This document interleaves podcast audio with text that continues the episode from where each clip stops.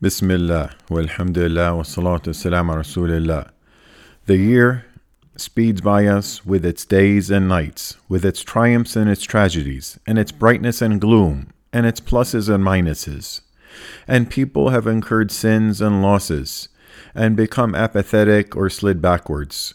One may become way down in their path to Allah, or the path to the promise of Allah may seem far away. Rather, the path may feel lonely, and one may become bored, as the monotony of the days weigh them down, and they carry the burdens of pains and hopes upon their shoulders. So people must have cover in the desert to shade them, and must have a port in the sea to anchor them, so that they can relax and rejuvenate. For indeed, the journey is long, and the supplies are limited, and there are many obstacles.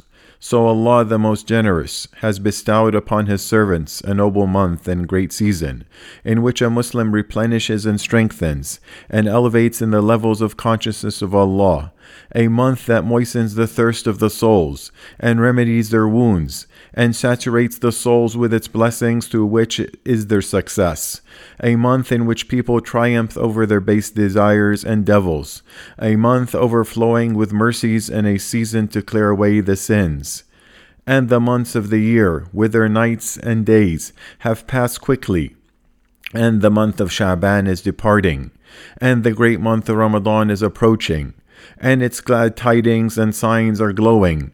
It'll soon arrive, so receive it with what befits it of tribute and reverence, and determination to perform acts of obedience and worship. How much do people long for Ramadan, and how much do those conscious of Allah crave it?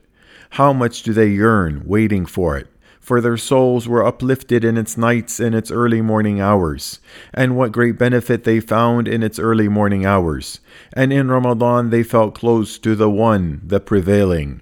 And how much in Ramadan did they taste the sweetness of Iman, faith, and live with the noble Quran through listening and recitation. And from among Allah's blessings is that He bestows upon us seasons to purify our souls and cleanse them from the sins and misdeeds, and elevate them up the ladder of excellence and virtue. Allah Almighty said, "O you who have believed, decreed upon you is fasting, as it was decreed upon those before you, that you may become righteous." And consciousness of Allah are feelings of fear of Allah that the fasting person finds within themselves, and it reflects upon them by illuminating and purifying their souls and rectifying their conduct. Ramadan is energy for the hearts of the believers, a beacon for the righteous, the companion of the Allah conscious, and glad tidings for the worshippers. This month excels in so many different ways, and shines with the utmost beauty. Its days are fasting, and its night's prayer, and its symbol is the Quran, and its garment is righteousness, charity, and benevolence. The supplicating in it is answered and accepted, and the righteous deeds are elevated, and each of its nights people are freed from the fire. So where are those who repent? As for the reward of those fasting, it is a matter referred to the All-Generous. Abu Huraira, may Allah be pleased with him, narrated that the Prophet ﷺ said, "Allah the Exalted and Majestic said, 'Every deed of the son of Adam is for him except fasting, which is exclusively for me, and I will reward him for it.' And fasting is a shield. When any one of you is observing fast, he should neither indulge in obscene language, nor should he raise his voice.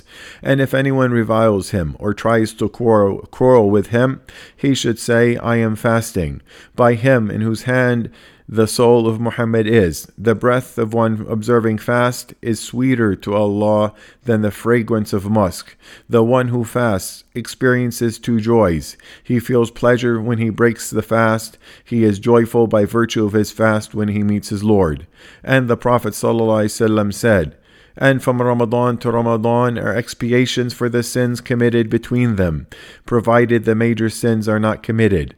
And the Prophet ﷺ said, "May the one upon whom Ramadan enters but is not forgiven be humiliated." And that is because of what Ramadan contains of mercies, and the only one denied is the one denying themselves.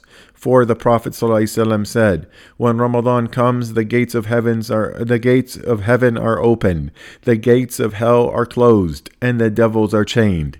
And the Prophet ﷺ said, "Whoever fasts during Ramadan with faith and seeking the reward will have his past sins forgiven. And whoever prays during the night in Ramadan with faith and seeking the reward will have his past sins forgiven. And whoever spends Laylatul Qadr, the night of decree and prayer with faith and seeking the reward, will have his past sins forgiven." And Ramadan is the month of the Quran. Gabriel used to review the Quran with the Prophet ﷺ every night. Allah Almighty said, "The month of Ramadan, in which was revealed the Quran, a guidance for the people and clear proofs of guidance and criterion." And when Ramadan came, the righteous predecessors left socializing and freed themselves for reciting the Quran. There are accounts of some of them completing the recitation of the entire Quran every day or every 3 days or similar to that. And giving and generosity are tied to Ramadan. Ibn Abbas, may Allah be pleased with him, said, "Allah's Messenger sallallahu alaihi wasallam was the most generous of the people, and he used to be most generous in the month of Ramadan when Jibreel used to meet him. Jibreel used to meet him every night in Ramadan to study the Quran carefully together. Allah's Messenger sallallahu alaihi wasallam used to become more generous than the pleasant wind when he met Jibreel." And that is because Ramadan is a month in which Allah bestows mercy on His servants, forgiveness, freedom from the fire, provision and bounty, and Allah will bestow upon those who give to others. And indeed, Allah is the one who gives and withholds, and raises and lowers, and He is the one who gave you what He provided you to see what you will do. And charity is a reason for lifting calamity, and purifying the sins and extinguishing the wrath of the Lord. And charity pushes away afflictions, and relaxes the chest, and enters joy and happiness upon hearts.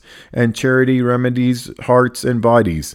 So cure your sick ones through charity. It was related that a man went to the Messenger of Allah and complained of hardness of heart. So the Prophet ﷺ said, "If you want to soften your heart, then feed the poor and pat the heads of the orphans." And the believer is in the shade of their charity on the day of resurrection. Allah Almighty said, "But whatever thing you spend, He will compensate it, and He is the best of providers." O people, this is the last Friday in Sha'ban, and it will be only a few days and Ramadan will be upon us, the month of prayer, fasting, Taraweeh, night prayer, and Quran, the month of giving, generosity, righteousness, and doing good, a month in which the routines of the believers change, and their hearts also change in attachment to the obedience of Allah Almighty and adhering to the Quran. And so it is befitting for the people of faith to receive this noble month with sincere repentance. Allah Almighty said, "And turn to Allah in repentance, all of you, O believers, that you might succeed." And to know the aim of their existence in this worldly life is to worship Allah the Almighty. And Ramadan is a season of worship. And life has no value if it is not filled with accomplishments. And the best and most beneficial accomplishments is turning to Him the Exalted. For in that is the goodness of this world and the hereafter. Abu Bakr, may Allah be pleased with him, related that a man said, "O Messenger of Allah, which of the people is the best?" He said, "He whose life is long and his deeds are good." He said, "Then which of the people is the worst?" He said, "He whose life is long and his deeds are bad." And whatever is in the obedience of Allah is good, and whatever is in the disobedience of Allah is bad. And do to the importance of Ramadan in the life of the believer. The Prophet ﷺ used to give his companions glad tidings of its approaching, as was related in the hadith narrated by Abu Huraira, may Allah be pleased with him, who said that the Messenger of Allah ﷺ used to give glad tidings of Ramadan to his companions, saying, "Ramadan has come to you, a blessed month in which Allah has enjoined you to fast, in which the gates of heaven are open and the gates of hell are closed, and the devils are chained. In it is a night better than 1,000 months. Whoever is denied its good has been denied." So let us welcome this noble month in a good fashion, with repentance from the sins and turning our hearts to Allah Almighty and protecting our hearing and sight from the forbidden. For the ears and sight are exposed abundantly to the forbidden in Ramadan. For the personal devices are always with people and do not leave them, and the screens are in front of them in their homes. So beware of losing the reward of fasting and prayer through the sinning of the eyes and ears. And tongues must be safeguarded from backbiting, gossip, and rumors. And tongues should be occupied with the remembrance of Allah, seeking forgiveness and reciting the Quran. And our Prophet ﷺ said, "Whoever does not give up evil and ignorant speech and acting in accordance with that, Allah has no need of him giving up food and drink." O Allah, make us among those who reach and observe Ramadan, and bless it for us, and make us among the accepted. Indeed, Allah is all-hearing, answering. Hadha wa salatu salam ala Rasulillah.